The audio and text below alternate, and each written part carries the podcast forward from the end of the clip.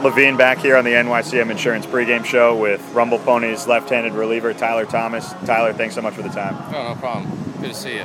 Good to see you too. so, tell me, what's this process been like going from independent ball to then signing with the Mets this last month and having good success so far? Um, I mean, I just try to take it day by day. Um, obviously, it was a little stressful this off season trying to get an offer, and so on. But you know, going to the right team with Gastonia and help, having them help me get out of there and get an offer from the Mets. I mean, I can't complain. Like it's been easy. All the guys are cool. It's good atmosphere. And what would you say was the biggest part about your time in indie ball that helped you get to the um, Mets? Honestly, controlling emotions, um, letting my faith take take place. Uh, not trying to be too stressed about the outcome, but just living day by day um, and just playing baseball and having fun. So you've been with different organizations, obviously drafted by the Cubs, played with the Rangers, playing now with the Mets.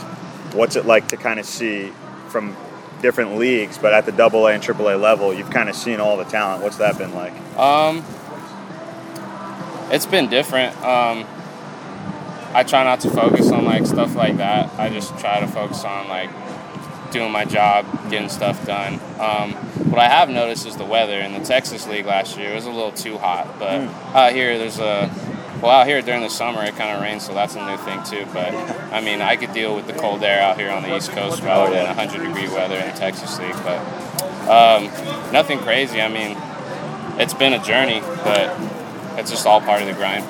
And you're obviously a California West Coast guy. Is this your first time really yeah, living on the is, East Coast? Uh, this is definitely my. Well, I've been to the East Coast, but first time living in it, and honestly, a little less rain would be nice. oh, but, big time. I mean, can't complain. Just take it day by day. That's exactly right. And the day by day, you've had six appearances now with the Rumble Ponies. Been really solid. Just one run allowed over those six.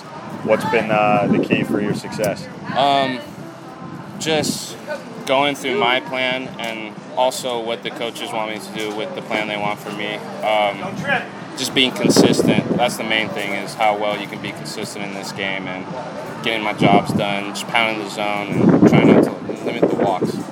And what kind of pitcher would you say you are, a fan, or maybe if somebody has never seen you before, what would you say?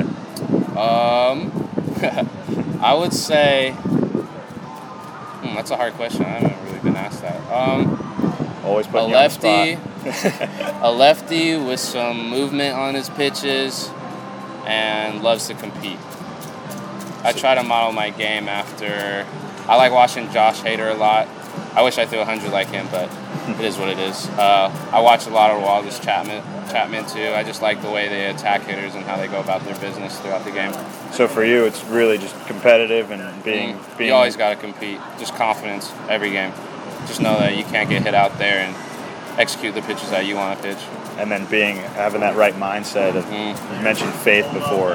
That's something important to you. Yeah, I always have a little prayer uh, during the anthem right before the game.